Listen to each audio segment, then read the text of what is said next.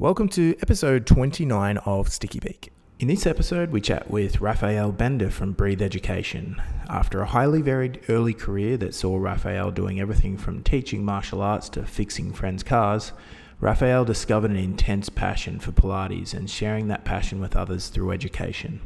It was great fun hearing about Raphael's journey, and he shared a ton of great insights from both a personal and business development perspective. While this episode will be of interest to anyone who enjoys learning about the mechanics of business, it'll be of particular interest to those interested in health and wellness or education related businesses.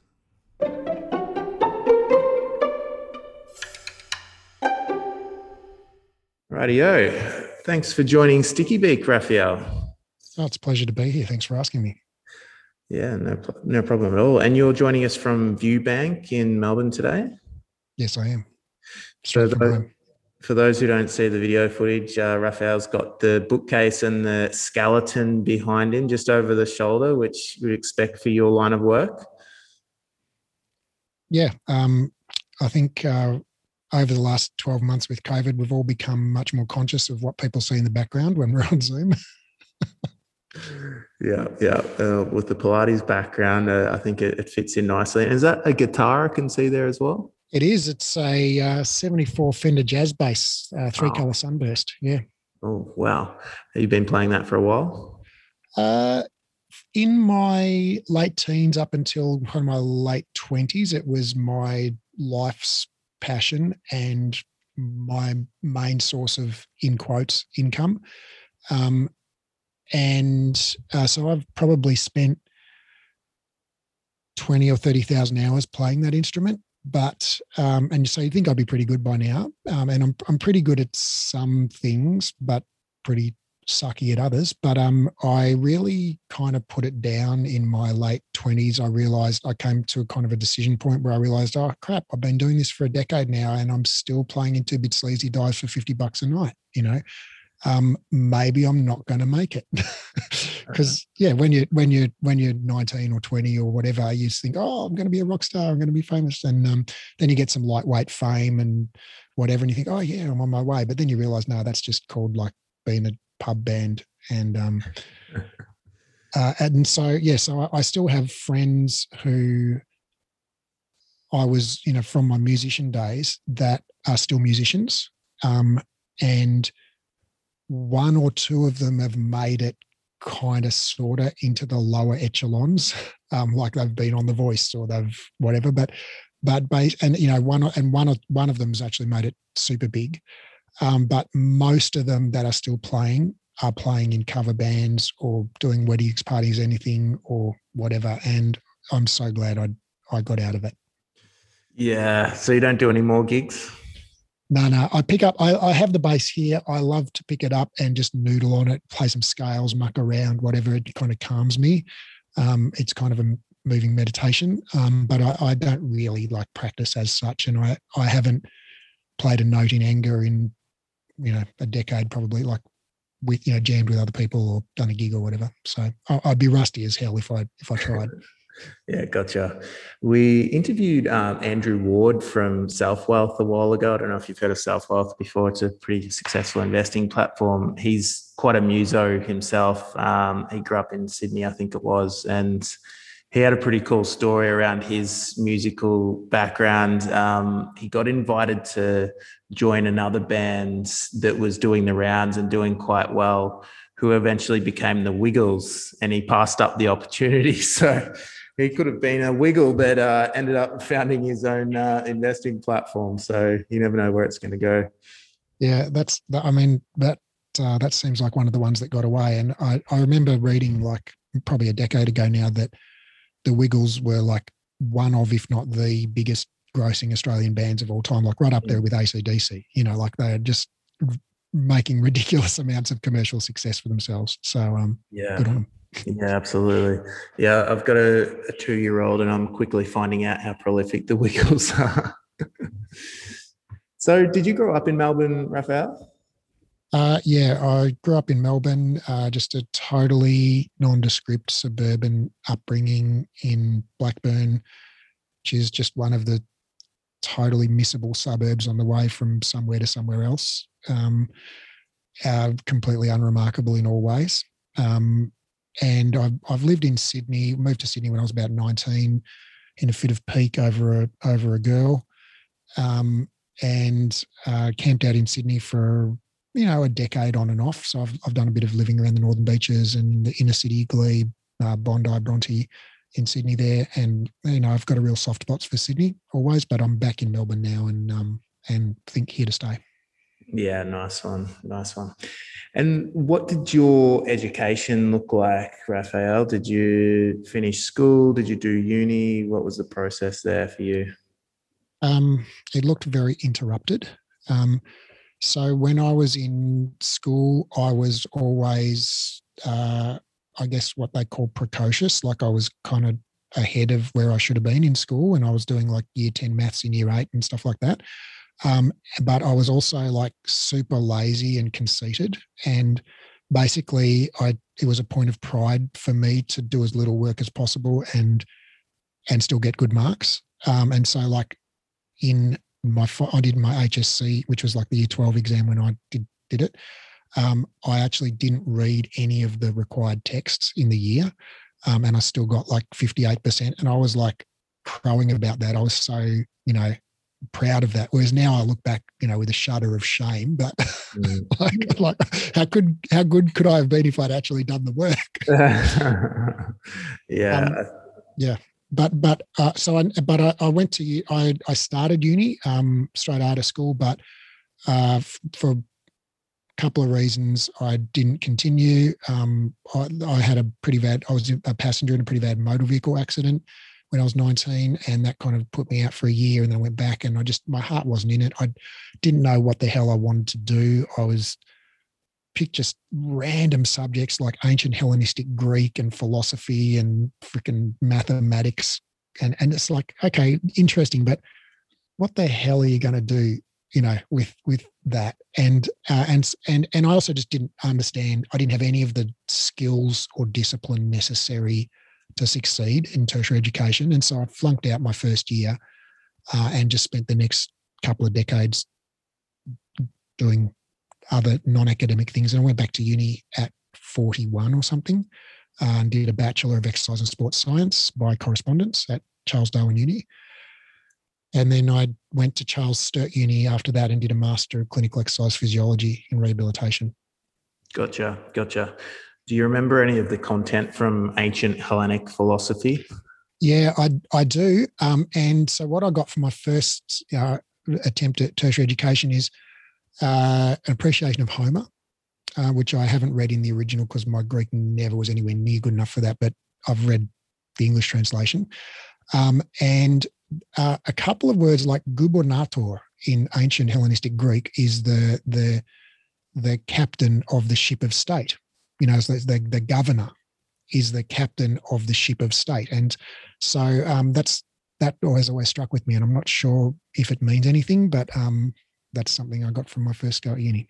Gotcha. I think you remember more from uni than I do, to be honest. And it sounds like I spent triple the amount of time there you did. So, well, that's something, I guess. Did you have any part time jobs or side businesses that you started while you were growing up or going through your education? Um, I,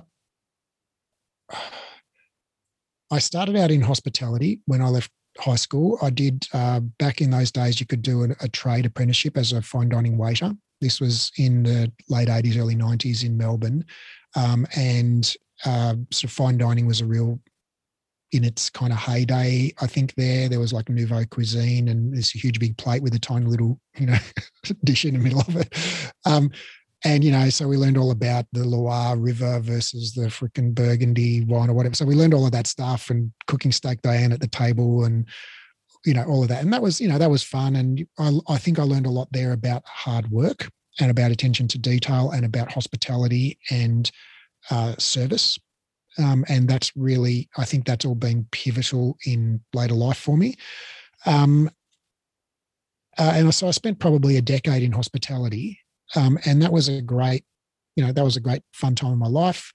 Um, and then I, I, I spent, uh, you know, probably five or eight years as a, again, in quotes professional musician. Um, and I in that time I had a again in quotes recording studio business, um, which was really just a eight track and a few microphones that I used to lug around to people's houses. Um, but you know, that's kind of how I made my living for for quite a number of years. But I wouldn't say I had really an entrepreneurial, understanding, or you know, like I, I really was just a technician who had a, a job that I'd created for myself. Um, I spent time as a bouncer. Um, I've I've I've worked as a an unlicensed car mechanic. Um, I've worked in motor wreckers. An unlicensed car mechanic. Yeah. what, what, kind of work were you doing there? Oh, you know, just you know, servicing people's cars, replacing the motor, yeah. um, you know, fixing the brakes, whatever, on people's cars. You know, just in the backyard, literally in the backyard, or sometimes by the side of the road. Um, eh, you know, because when you're 30 and a musician and don't have a cent to your name, and all your friends are musicians and don't have a cent to their name, they can't afford a real mechanic, so mm-hmm. they're happy to pay you a bit less.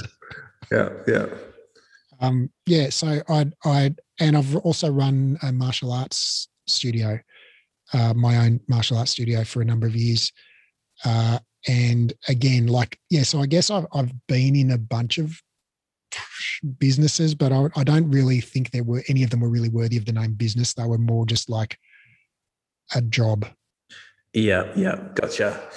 Uh, I think that's a pretty common theme for people who uh, run a few things and before they get to their thing that's actually quite successful. Uh, when they look back, they tend to be a bit ashamed of, not ashamed, but uh, you know, not that proud of the stuff that they created in the past, even though they might have been at the time if you spoke to them then.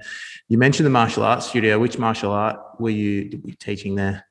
Um, so this was uh, in the early 2000s. Uh, I, I opened a kung fu uh, school, and this was in uh, Newtown Gym in King Street, Newtown in Sydney. And uh, yeah, so Southern Praying Mantis Kung Fu, which is a Southern short fisted style of Kung Fu, kind of like Kung Fu meets Tai Chi. Um, um, and you know, so that was you know that was that was very formative for, period for me, and I met a lot of people uh, who had a big influence on me subsequently. But um, it wasn't really any kind of business as such. You know, I mean, it was like barely scratching a living. Yeah, yeah. I um I do Brazilian jiu jitsu, so I'm familiar with you know the whole martial art club setup, and yeah, a lot of them are very much lifestyle businesses for the instructors. They, I mean, they can make decent money, obviously, but especially if they grow to have multiple clubs. But yeah, there's definitely a lot of lifestyle stuff out there as well for me it was just it was that. It was like hey i like training all day and now i can get in quotes paid for it which is like okay it's better than me going and paying someone else to do it. But yeah, yeah absolutely. So what i'm hearing is that you've done a lot of different things raphael and obviously you have a, a willingness to wing things to some extent and learn new things. Um, so how did that all come together into developing the passion for pilates that you obviously have and also putting breathe together um, well, I you know I think it's it's really easy to kind of overlay a story, and narrative in hindsight. Uh, you know, prospectively, as I was living through it, there was no plan, there was no trajectory. It was just, you know, I was a 25 year old idiot living one day to the next and without a thought for the future. um, and, uh, but, you know, retrospectively, I think you know, I've been really good at focusing super intensely on learning something for a, a, year or two or three or four or five until I feel like I've got it. You know, like I, I did martial arts super intensively for five years, and after that, I was like, "Huh, I'm not, I'm not, a, not going to be a world champion anytime soon, but I, I feel like I get this." You know, uh, and same with with music. Like I would, I would never, you know, you'll never see me on on the concert stage, but I, you know, I consider myself a pretty proficient you know musician within the realms that I I've worked in, and the same in the car mechanics thing. You know, like I'm not as good as a professional mechanic, but I I, I learned a lot about car uh, about problem solving. You know, because what I love about cars is they there is a solution because they're ultimately they're logical and they're put together. And if if it's not working, it's either there's no fuel, there's no spark, or there's no air. Right? It's like if you got all those three things, the car's going to run right? So it's just a matter of like, okay, what's what's missing from this puzzle here? And so that really taught me, you know, sort of a methodical, you know, process-based approach to problem solving, and and and to have the attitude that there is a solution. If I don't know what the solution is, it's just because I haven't looked in the right place yet, you know. And so I think I learned, you know, from music, I learned creativity. I learned to just, you know, make stuff up and be cool if it doesn't come out great first time, um, and to iterate and to be okay with winging stuff, like you said. Um, from the martial arts, I learned, you know, discipline. I learned the value of hard work. I learned uh, to be fearless, you know, because I think that's something you face, especially in a martial art where you do sparring, is like everyone has this as a fear. You know, it's that's normal and natural. Um, and that you know, when you overcome that, when you face it and overcome it, it it's really empowering. Um, and so, you know, I mean, I, I still to this day would prefer not to get punched in the nose than to get punched in the nose, but it's not something that holds fear for me, you know.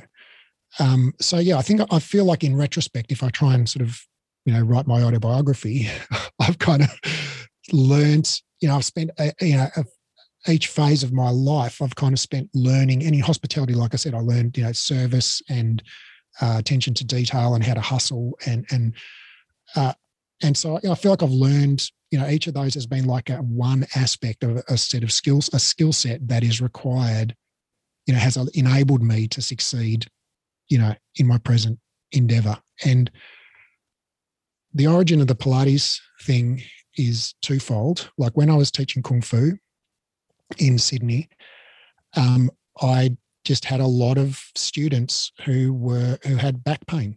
And I just started to notice it like, okay, my students are young and old, male and female, fat or thin, smart and dumb. Like, but one thing they all had in common is they all had sore backs. um, and so I just and, and I just got more and more interested in actually the physical conditioning side of things, you know, like strengthening people and increasing mobility and stuff, rather than the actual fighting side. And so I just found I was naturally kind of drawn to that. And then the second thing is I realized, and this I, this must have been when I was in my early 30s, it's like I've been like in business, you know, for the last 10 years, but I'm basically like, if I was on unemployment benefit, I'd probably be making more money. And I, I, I just acknowledge that I just don't know how to make or keep money. You know, I'm not financially literate you know, and I, not just I can't read a spreadsheet. It's like I can't actually spend less than I earn. I don't know how to do that. And so I made a. I remember exactly where I was standing. I was with my wife. We are on our, on a street in Glebe, and we we you know we had this conversation. I said, yeah, I, I want to learn how to be a master of money. You know, I want to understand. I, don't want to be stressed about money anymore. I want to I want to understand how money works. And um, it's taken more than a decade, but I feel like I've kind of got there. That's an interesting one. And a lot of people definitely have that problem. And I feel like it's more for guys than girls sometimes as well. Um, I don't know if it's just the nature of the way they grow up or whatever it is. But what did you do to fix that? You said it was sort of a 10 year period to, you know, bridge the gap. But if you were going to give advice to someone else who feels like they're really not in control of their financial situation, what steps would you take to fix that? Uh, well, I think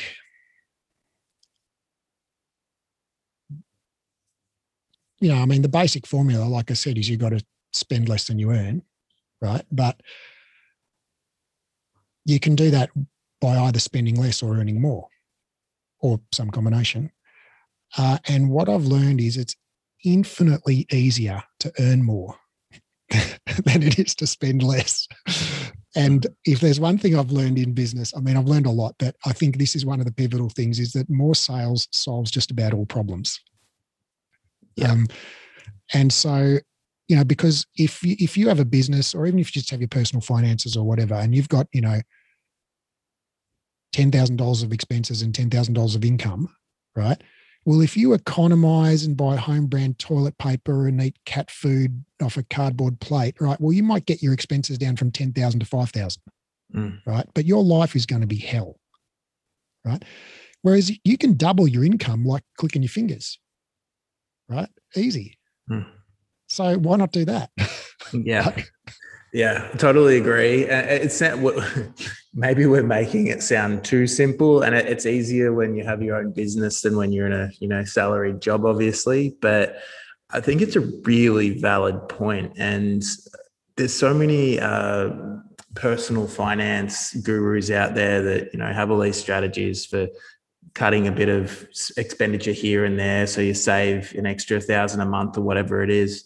But you can really put yourself in a negative mindset when you just focus on saving because the amount of saving you can do is finite whereas the amount of income you can generate is infinite. And it's you know the amount or the scalability of it might vary for different pe- people based on their skill set and all that sort of thing. But like you said it's a lot more fun to to make more money than to just focus on saving it's kind of like dieting right like it's it's more fun to exercise and get a healthy lifestyle than to just count calories and cut back on all the things you enjoy. So I think that's a, a great point there.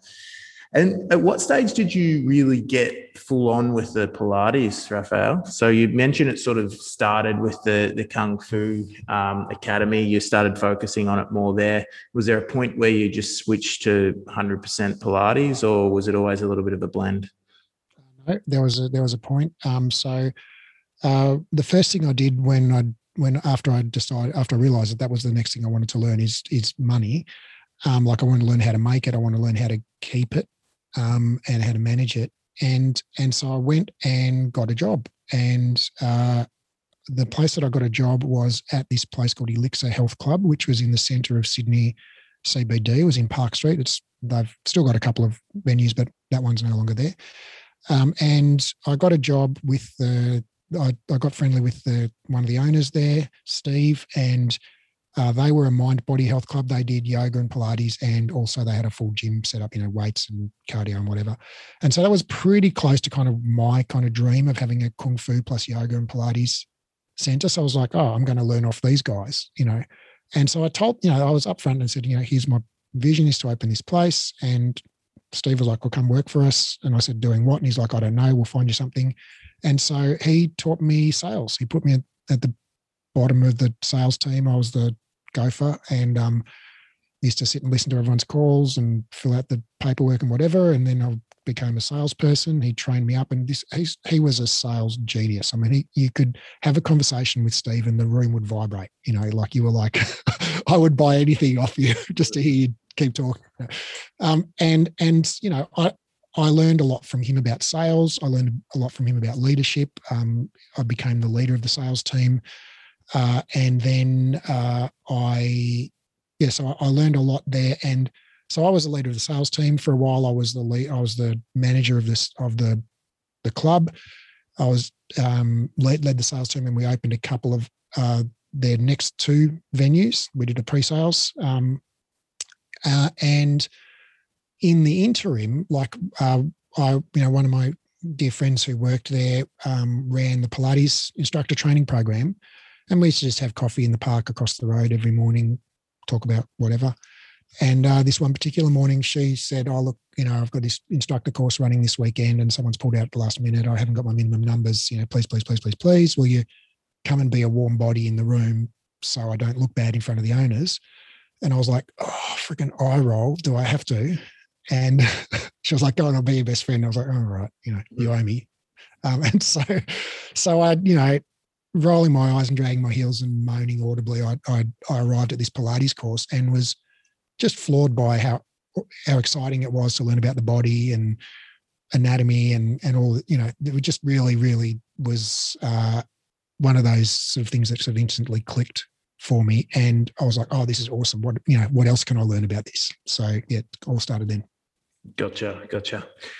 I just want to go back to the stuff you mentioned about sales. I don't know about you, but I think that the ability to sell is one of the most underrated skills that you can have uh, in not just as an entrepreneur, but in general business or even as an employee. Like going through that process of negotiating, whether you're doing cold calls, meeting people face to face, you just learn so much from it, and it I think it kills so many fears as well because um, so many people just can't communicate effectively or even you know negotiate to get things that they want and sales teaches you all of that.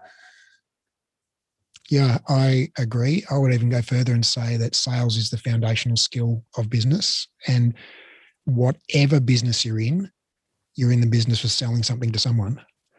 And if you can't sell well you got no business you know and and as the founder you know once you get a bit you grow a bit or you don't have to be the one person on the phone you know making those cold calls or whatever but mm.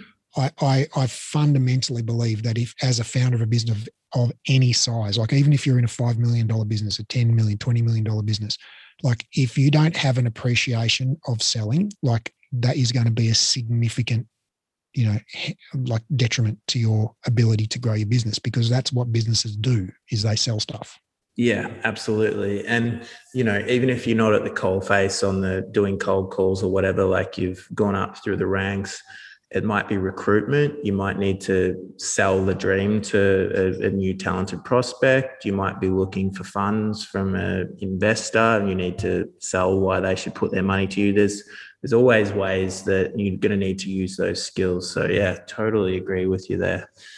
So you've done this course, you've gone and helped out over the weekend begrudgingly. Um, what was the path from there to creating Breathe? Maybe you want to do an elevator pitch for Breathe as well for anyone that hasn't heard of the business before. Uh, yeah, sure. Um, so we train people to be Pilates instructors. We certify Pilates instructors. We do it 100% online. We are predominantly at the moment we uh, work within the Australian market, and I would say we are currently Australia's you know largest Pilates instructor trainer by any measure, number of students trained, revenue, number of courses offered, graduates, whatever, by a, an order of magnitude. Um, we're just, uh, you know, we've got a smattering of students around the world Abu Dhabi, the US, UK, Ireland, New Zealand, Asia, wherever it might be. Um, and we're just on the verge of expanding into the US. And so we we provide, you know, evidence-based uh, group mat work and reformer training, um, and then we do a diploma, which is a clinical diploma which fo- focuses on injury rehabilitation, uh, super in-depth anatomy and biomechanics. Gotcha, gotcha. And back to that story of bridging from that first weekend where you saw how cool it was to be involved with that Pilates education. What led to you starting up? Uh, well, the next couple of years after that, I basically just spent fanatically educating myself as a Pilates instructor. So I did a bunch more courses in Australia. I went to Canada and did a bunch more training at the kind of mecca of that particular style of Pilates in Toronto. Um, and then uh, 2006, my wife and I decided to have a baby. We decided to move back to Melbourne because that's where most of our family was. It's good to be around family when you have a baby. Um, and so we thought, oh, well, we'll open our own place, you know. And so I'd been, you know, leading in some form, whether it was a sales manager or the, um, you know, club manager or whatever at Elixir for a few years at that point. And so I felt like, yeah, I kind of get how this business works. I'd, I'd worked on the operations side, I worked on the sales side, um, and I'd opened a couple of clubs. Uh, you know, I'd led the sales efforts in opening a couple of clubs. And so I thought, oh, you know, how hard could it be? You know, we just do what we did up there and we'll do it in Melbourne.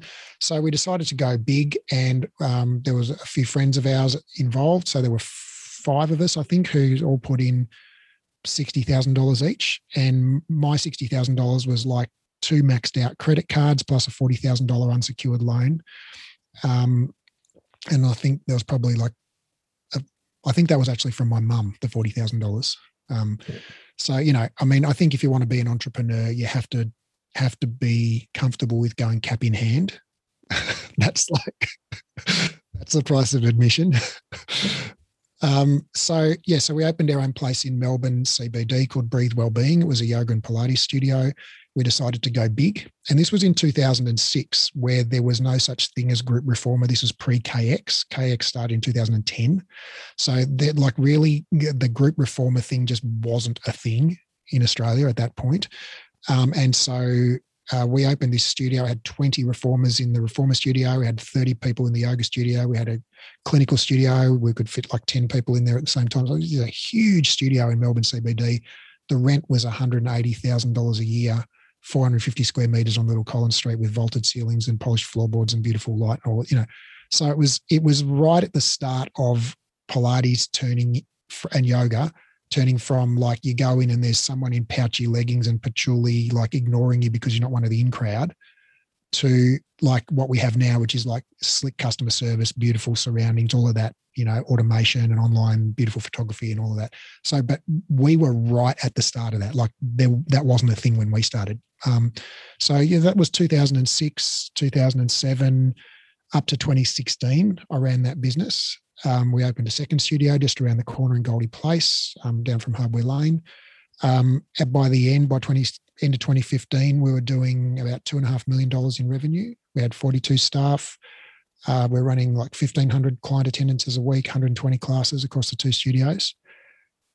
Uh, and I just got to a point where I was burnt out. I'd been, you know, managing the thing, and uh, you know, was not enjoying working within a partnership. Like I've got a lot of respect for the people I was in the partnership with, and I'm still friends with not all of them, but some of them. um, and so it wasn't, you know, I don't want to suggest that you know they were bad and I was good, but it was it was a mismatch. It was irreconcilable creative differences. Basically, they wanted to save and I wanted to earn more. Um, was the basic thing, um, and so I was I was away with my wife and daughter in Venus Bay over Christmas, and I was feeling super burnt out. And I was reading all these books on burnout because I'm just a freaking fanatical self educator. And so I was like, I'm feeling burnt out. Oh, I wonder what that's all about. So I just started reading books on burnout. And I learned that, oh, burnout's not just overwork, it's combination of overwork plus feeling underappreciated, feeling like you have low autonomy and inability to, to influence a situation and feeling like you're not making a difference, right? And when you all of those things, you know, meet, that's when you've got that's when you've got burnout. And so just taking a break doesn't solve it because you feel great, you're on a break. Oh, life's good. And you go back day one back in the office, you're like, oh no, this is shit again. So I realized I needed to change the whole situation. It, a holiday wasn't, it was just going to not do not, not do anything. So um, I was sitting there with my wife and I vividly remember this moment. It was like this was a pivotal moment for me where I said, like, you know, I've got to get out. And she was like, what would you, you know, if you got out, what would you do? And I was like, oh, well, I'd start a training business. You know, I don't want to run studios anymore. And she's like, well, we've already got a training business. I was like, oh, yeah. Because we had this little baby training business within the studio, you know, like a subsidiary of the studio, which was just a hobby. It was nothing, you know, it was like, it was, it was pretend business. You know, we just trained instructors just because when you're a studio owner, one of your biggest problems is where do I get instructors from? And so we just had created this little training program just to create our own instructors. That was it. You know, it was making. I mean, I'm going to I'm going to say a number, and maybe people listening to this are going to go, "Oh, that sounds like a lot," but it's not. Like we were making two hundred fifty thousand dollars a year in revenue in that business, um, but this is in a two and a half million dollar business, right? So it was mm. it was ten percent of the revenue, but it was it was nothing little business. And and so yeah, so my wife was like, "Oh, we've already got a training business," and I was like, "Oh yeah." So I just went back to my partners. I said, "I want to, I want you guys to buy me out from the studio, and I want to buy out the training business." And basically, we agreed to that. And um, in 2016, in April, on April the first, I took over the training business, and holy shit, the best decision ever! Like OMFG, like best decision ever. This episode of Sticky Beak is brought to you by Digital Deluxe. If you're sick of digital agencies that overpromise and underdeliver, you need to speak to Digital Deluxe. We can't guarantee miracles, but we can guarantee great service and a logical, ROI focused approach. Visit www.digitaldeluxe.com.au forward slash stickybeak to access our special offer for stickybeak listeners. On the burnout, how did that manifest for you? Like, what made you realize that you were you had burnout? Um, well, I'm all I'm. You know, ever since I can remember, I've just been extremely energetic, like not like an ADHD bouncing off the walls energetic, but like I can I can work 18 hours a day for months.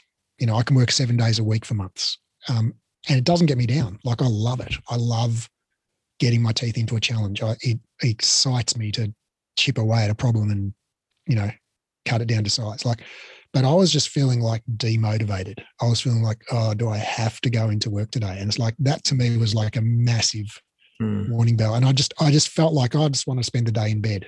Mm. You know, it's like I never feel like that. yeah. And was there were there any physical symptoms? Not that I recall. It was more just a existential malaise. Yeah, gotcha, gotcha.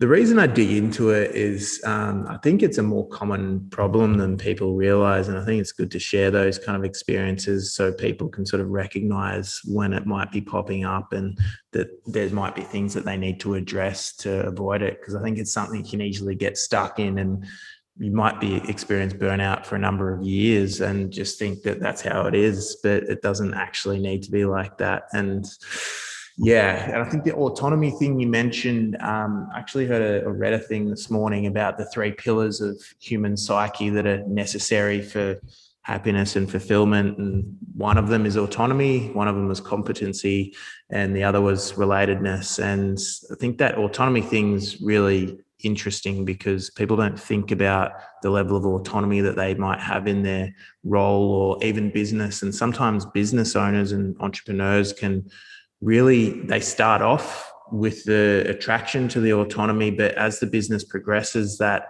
autonomy gets whittled away because they get stuck doing things that maybe they don't want to do but they have to keep doing them to keep the revenue coming in. And it kind of sounds like that happened to you and then you realize that there was a certain aspect of the business that you were more interested in. Something else i'm interested in with how that transition. So you mentioned you got the business partners to buy you out and you were going to buy out the training part of the business. How did you create the valuations there? You mentioned the training part was doing about 10% of the rev at that stage. So how did you structure that? Um, it was kind of a tricky one because um, we we had quite good revenue in that business at that point, like two and a half million in the in the mother hmm. business, mm. but but a lot of debt like the first you know, I said we started big and we started when no one knew about group reformer and we you know, like we had to educate people on this is a reformer machine, you know, and this is what you do on it. Um, and so the first, and we knew nothing about business. I mean, I thought I knew everything. Like when I came down here from Sydney, I'd been reading, leading sales teams when we opened up, I thought, oh, we're going to just take this city by storm. We're going to like do a pre-sales like we do in fitness. You know, Pilates don't know what's hit it in Melbourne. So I hired a team of six full-time gun salespeople. I mean, I hired people. Everyone on the sales team had either led sales teams across multiple venues. They'd been like um, one guy was his previous job was head of media sales on Virgin Atlantic you know, like I got some heavy, heavy hitters on the sales team, right? Um, and I was like, we are going to smash it out of the park. We had like this six, I'd done pre sales on two health clubs before, you know, I thought, I've so got this. And we just did not make sales. Like we could not get people to pull out their credit cards. And we put the price down and we like, we just, we were generating, we were literally generating garbage bags full of leads. Like we were, we had leads just just all over the place. It was just little paper slips of leads. This was before digital was a thing. Mm. 2006, it was like oh, the iPhone had only just been released. Mm. Um, so we had we had literally bits of leads everywhere. Like we just couldn't call the people. There were so many leads, right? But we just could not close any of them. And one by one, I just had to let all of those salespeople go. not because they weren't good salespeople, just we didn't have the offer right. Um, yeah, yeah. Um, and during that time, we were burning through, we were hemorrhaging through cash. Like it was just, we were just bleeding out. And we all, we, I said we put in $60,000, but then we had to put in more money. And, you know, I'd already gone cap in hand to my mum, already maxed out my credit. It's like, like, oh, who else do I know? um, and so, you know, so by the time we got to like finally figure out, oh, this is how you sell Pilates, right? Um, and I have to give my business partner, Roger Jones, credit because he's the one who figured that out. Um, shout out to Roger. Um, but by the time we figured that out, we were so deep in debt. It was like even a two and a half million dollar business, you know, 10 years later, we were still digging our way out of that. And we are pretty close to dug out of it, but there was still a couple of hundred thousand in debt, right? And so I'm selling out of this business that has significant liability. And so, and then I'm buying this other little business that has zero liability. So it was really just, uh, you know, it was, you know, you can value a business on X percentage of EBITDA or whatever, you know, earnings before interest and tax multiplied by whatever factor. And that factor is going to be based on how scalable is the business, how much are your processes down, how automated is it, you know, all of that stuff. Um, but really, it comes down to what's someone willing to pay for it and what's someone's willing to take for it. You know, so um, and so it just became a case of me saying, "Hey, look, I'm out of this business, and you know, you can buy me out, or I'm just going to walk out. You know, those are your options." yeah, yeah, gotcha, gotcha. And then putting a number on the training business. Um, that one was pretty easy because that tr- that business was actually profitable and it was really small and it just you know it had one employee or something like that and it was like okay this is a fair valuation of that business. Um, and so yeah that was that was pretty easy because that bit yeah that was that was just a real straightforward little simple business. Gotcha gotcha. And that became breathe. How did you start acquiring students for breathe? Um so you know like i said the reason you know i think the big reason i need to get out of that studio business was that a fundamental philosophical difference with my partners was I'm very, very growth oriented. I'm just all about, well, let's just get more sales. That'll fix it. You know, like whatever, whatever it is, you know, um, like why are we frigging around trying to save $5 on the toilet paper when we could just go and double our revenue somehow, you know, like let's figure out how to do that. Let's put our prices up. Let's whatever.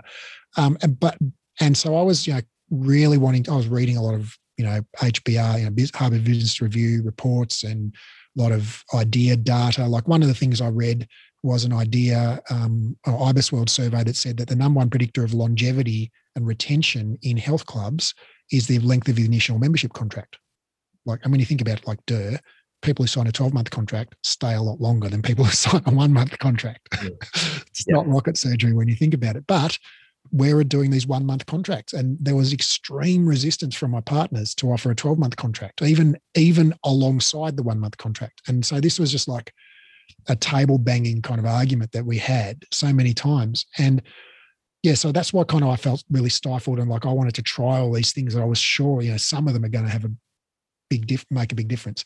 And so as soon as we split out and i was like oh there's no one no one to tell me what to do. I can just do whatever i want so I went and um, hired this marketing agency, um, and uh, holy shit, that was that was that was that was the inflection point. Like if you look at the graph of our revenue and our profit, it basically goes flat, and then like the month we hired this agency, it angles for the heavens, you know, the stratosphere. And so that first year, um, you know, we I didn't have a lot of money because I, you know, was paying off this business that I just bought, and we didn't have a lot of revenue. You know, I mean, two hundred fifty thousand t- sounds like a lot, but by the time you got like one employee and you pay yourself, it's like, oh, the money's gone. You know.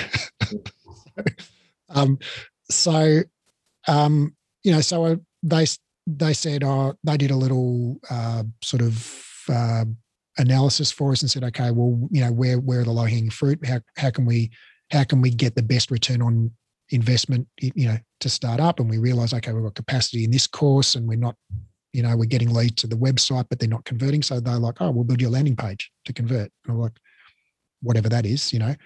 Um, and so they were like, oh, that'll be a thousand bucks or three thousand bucks or whatever it was. I can't remember. It was some small number of thousands, which seemed like a lot at the time to me. Like I remember like a thousand dollars. Wow, that's, you know.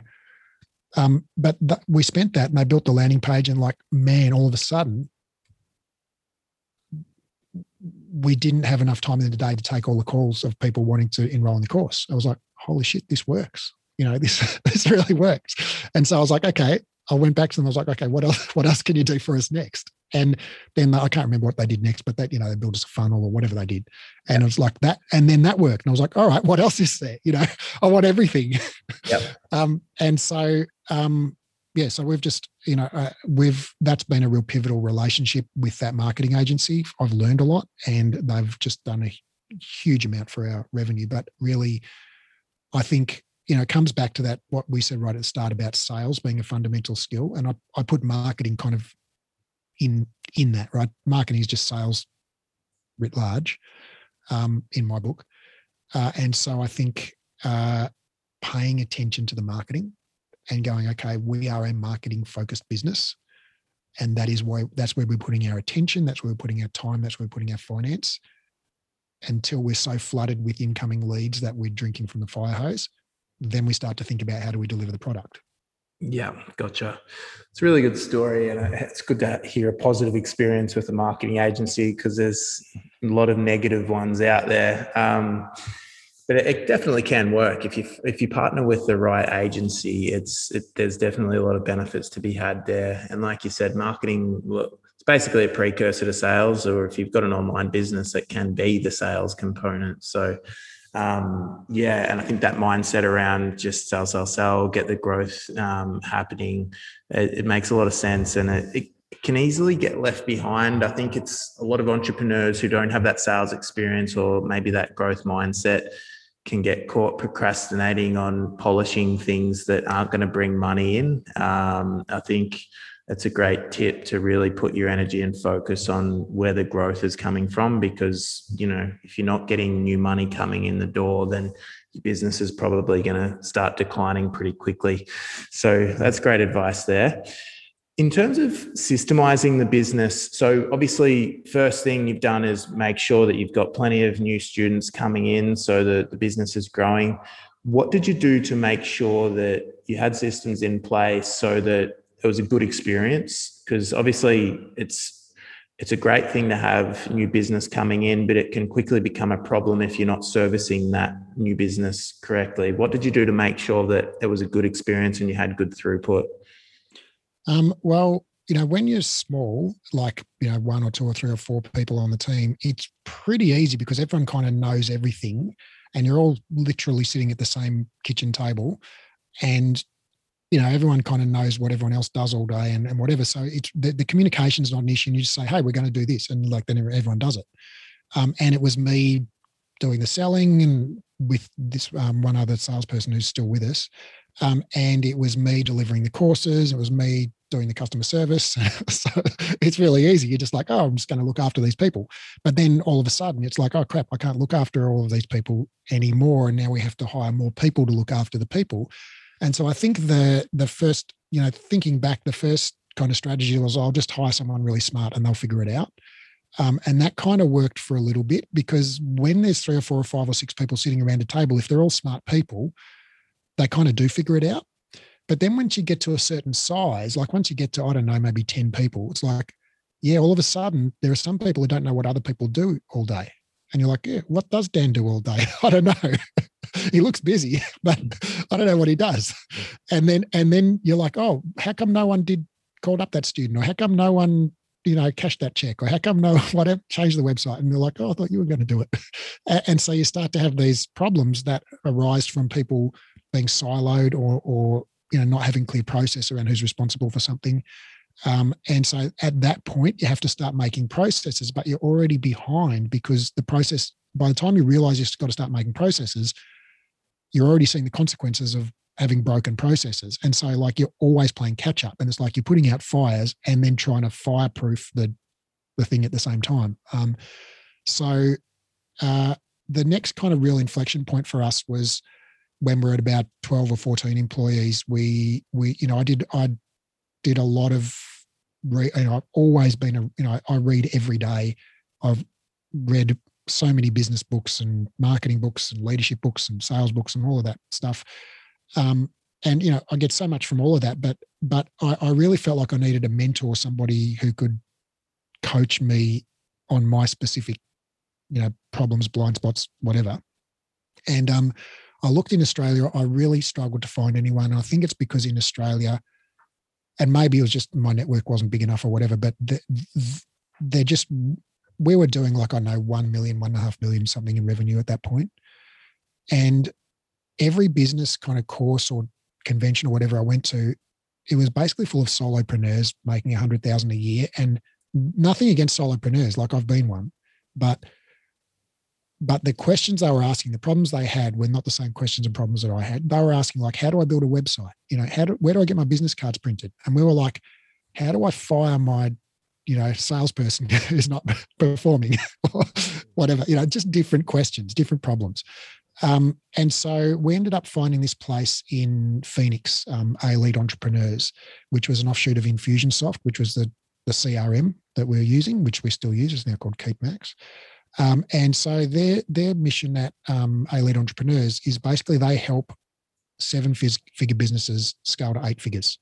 And we were like, huh, we just hit seven figures. This is for us. And so we've been going across there super regularly. We they used to fly three of us, you know, me and two team members across every three months, and we'd attend an in-person training there. Um, since COVID, we've been going virtually. But now it's even better. The whole team goes. So like we have our nine people on our leadership team all go to this training once every three months.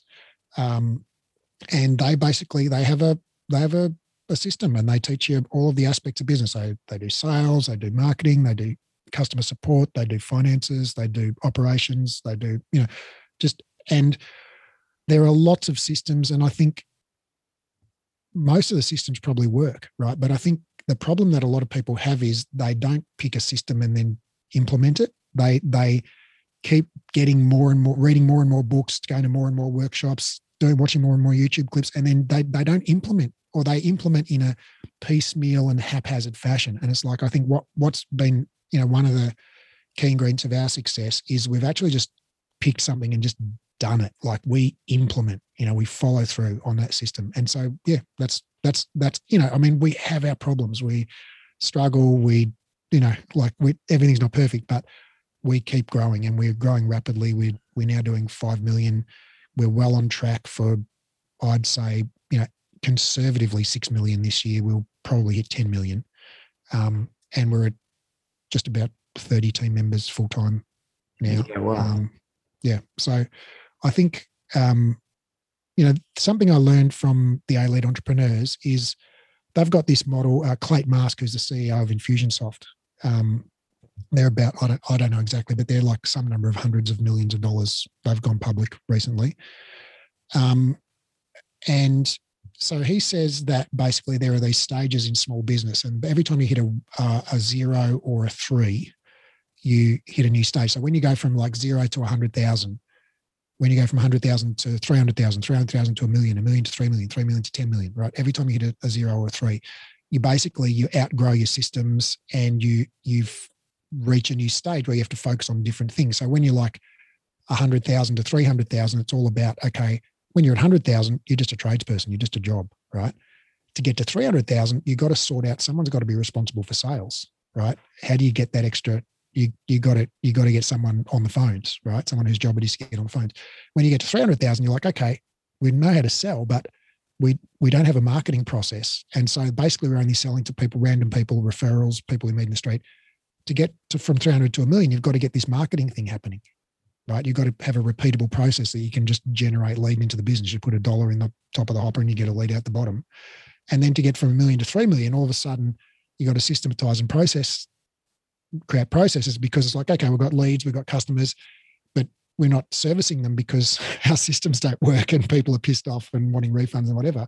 And then from 3 million to 10 million, it's about developing leaders because now you're hiring people who are hiring people. And there are people being hired in the business who you've never met. And, you know, there are people leading people and people making decisions about spending and, and whatever that you're not involved in, you know. And so it's about empowering people and creating, a, you know, building a culture and nurturing up these people. And so at each stage, there's kind of a different set of, of challenges. And none of the challenges never go away. Like, you know, at we're at 5 million right now, we still have to sell and we still have to market and we still have to have process, but those aren't our key bottlenecks right now. You know, for us, our key bottleneck now is is is leadership and culture. Yeah, yeah, which is a good segue into the next question, which is how do you identify the right talent for the business and attract it? Um, I think when you start out, it's real easy because you just tap your circle of friends on the shoulder, right? The the the, the talent are your customers, your, your family members, your friends, um, whatever. Um, but pretty soon, if you grow, um, if you're lucky enough to grow, well, you run out of friends and customers who are the right fit. And and and so you have to you have to develop the skill of of attracting you know people you don't know into the business the right people and not the wrong people. And so i, I think we're doing pretty well at that. Um uh, and so i think the first the first thing is you got to get super clear on what your values are as a business and what your mission is as a business. And so uh you know for us um, we've got seven values. You know for example we've prioritized self-care as a value.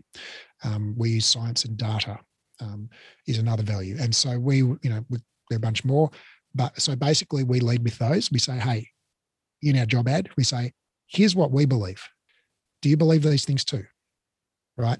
And if if you believe them, keep reading. If not, stop reading. and, and we, you know, we talk about like a what does it mean to value self-care? What are the behaviors we'll observe that tell us that you value it as well? Right. And and how will that be operationalized in your role? Like you'll actually that's one of your KPIs right? That will be measured. And so that's one thing. The next thing is, I think, getting clear on your mission and what each person's job is to what each person's contrib- contribution towards that is. So our mission, our present mission, which is a, a two to three year, you know, company wide stretch goal, is to create and dominate a online market for Pilates education in North America uh, by the end of 2022. Um, and you know there are specific financial and you know customer metrics attached you know how many students will train how many dollars will make whatever. And that just tells us a scoreboard like are we are we winning or or not right?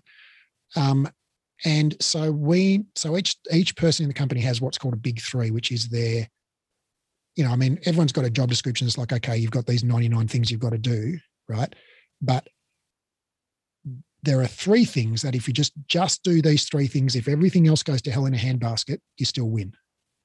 And those three things have got to be directly tied to how do we achieve our mission, right? So if our mission, if our mission is to sign up X number of students or make X number of revenue or have a certain, we'll say our, one of our metrics is we're going to have a 90% retention rate, right? So, our, you know, 90% of our of the people enroll are going to graduate. And so if you're a student success team member, well, your metrics are directly tied to that, right? Um, uh, and we know that the things that predict uh, student retention are early engagement. So people who engage within the first four weeks of enrolling, you know, as in like they talk to us on Slack, they answer their emails, they sign up for the welcome webinar, they, you know, whatever. And so if you're a student success team member, well, your metrics are about getting onto people within the first four weeks, right? And you'll get you get measured on that every week. Um, and so I think having a, a culture, creating a culture where everyone knows where the goalposts are and where that performance is measured and reported publicly. Everyone knows how everyone else is doing. And it's not, it's not a name and shame. It's like, here's, here's what the score is this week. Right. And and a culture where it's like that's just the norm everyone knows how everyone's doing in the company and and including me like so everyone knows whether we made a profit or a loss this month and what our bank balance is and and all of that stuff right? Whether we paid our tax on time and all that like it's all transparent. And so we have a transparently performance oriented culture and we say in the job ad this is what you'll be measured on right? And this is how it will be measured and this is how it will be reported. Everyone's going to know right? And and there are some people that are going to look at that and go oh that's awesome i want to work there. And there are other people who are going to be like oh no i you know i don't want to work there. Um, and then we just I think we put a we put a job ad together that basically says, here's why the role that we're advertising for is crucial for the mission, right? If you're the janitor, if you're the person cleaning the toilets, if you're the cook, this is, you know, you feed people, right? You lift morale, you nourish people, give give us the sustenance to carry on, right? It's it's like there's no job in the company that is not noble you know you have to explain you know how you how this job is like so crucial and yeah and then we, we get people to submit a video so we say to, to apply submit a five minute video of yourself on youtube um, answering these three questions about two questions about values and one question about job performance, and also a cover letter and a resume. And it's astounding the number of people who can't follow a simple instruction like that. And so that's great. That eliminates 85% of people off the bat.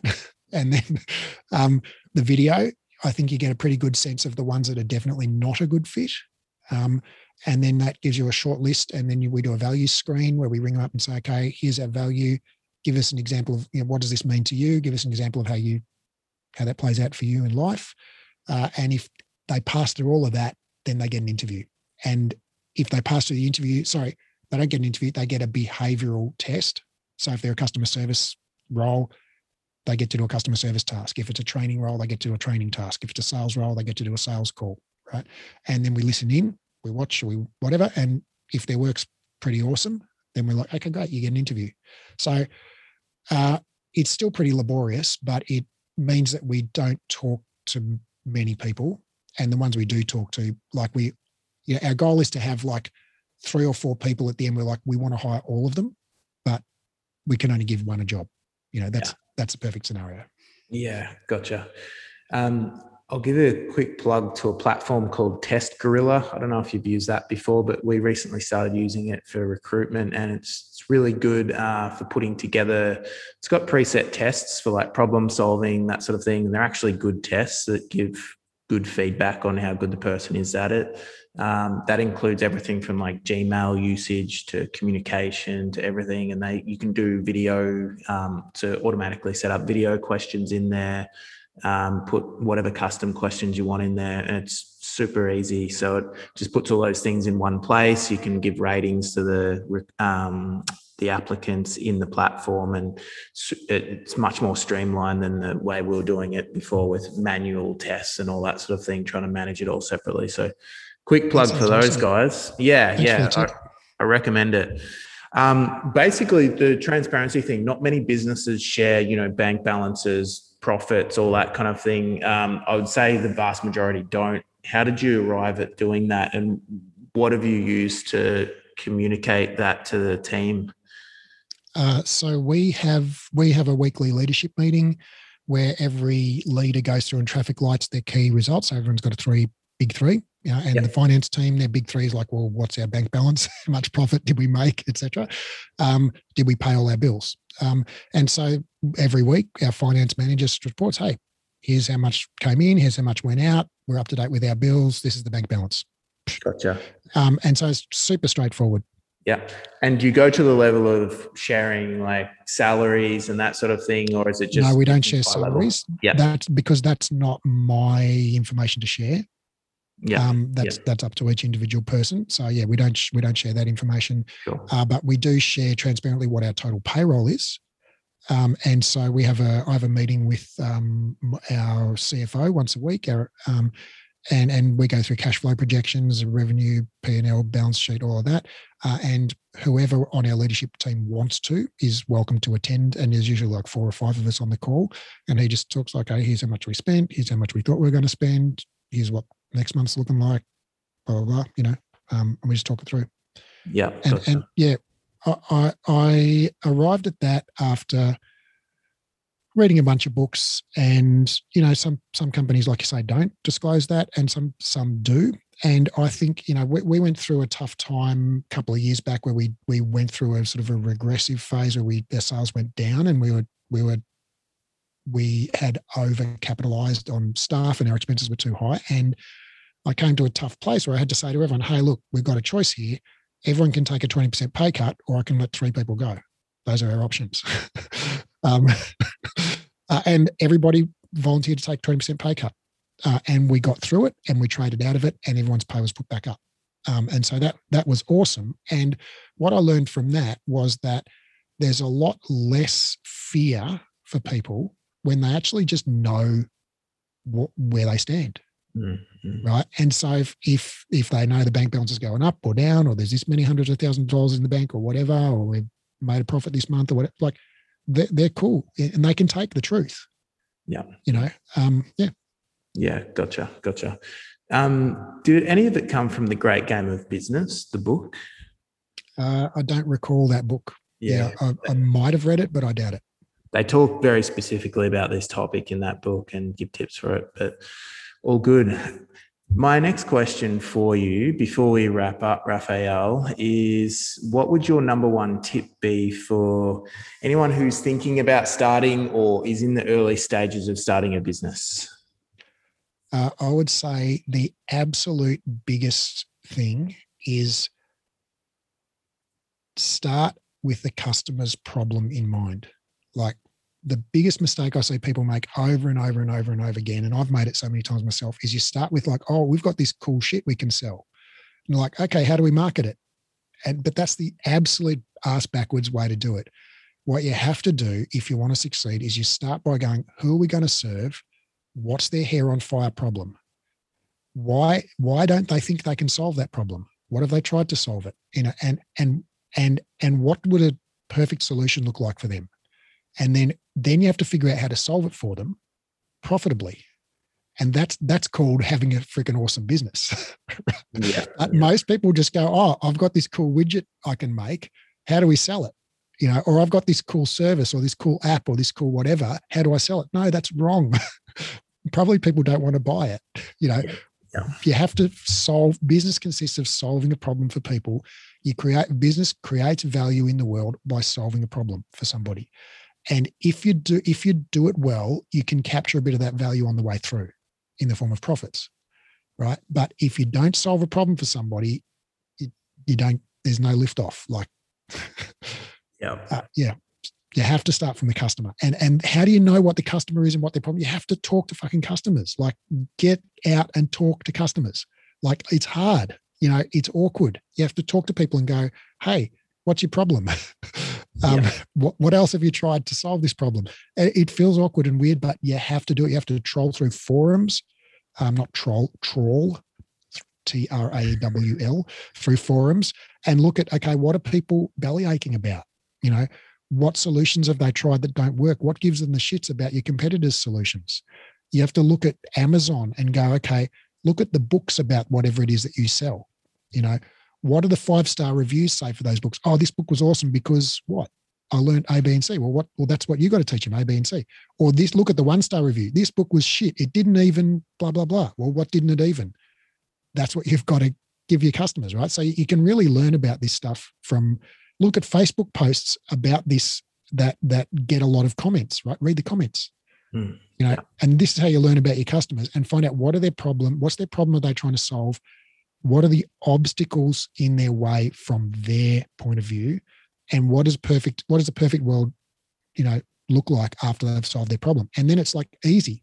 That's that's your business built right? You're just like hey we solve this problem right and give you this solution even if you've got this obstacle. Bam there's all your marketing done yeah, yeah. And like you said, it might be a little bit hard and a little bit awkward to have those conversations. And it's definitely some extra work. But I tell you what, it's a lot harder and a lot more awkward when you've got to close your business or go bankrupt because you've built something that no one wants. So I think that's fantastic advice to finish on there, Raphael. For anyone that wants to find you or breathe um, online, where would you send them? Uh, I would send them to our Pilates Elephants podcast, um, which you can find. It's just Pilates Elephants on. It's on any podcast uh, platform. Um, and if you want to follow me on Instagram, I'm the Raphael Bender. But really, all you're going to see is videos of me doing weightlifting. So if that if that doesn't interest you, don't bother. all right, love it. Thanks again for your time today, Raphael. It's been awesome to chat. Yeah, thanks, Daniel. Likewise, it's been a pleasure. Cheers, mate. Thanks. Thanks for listening to today's episode of Sticky Beak. If you've got any feedback or suggestions for guests or topics you'd like us to cover, just send it through to info at stickybeak.com.au.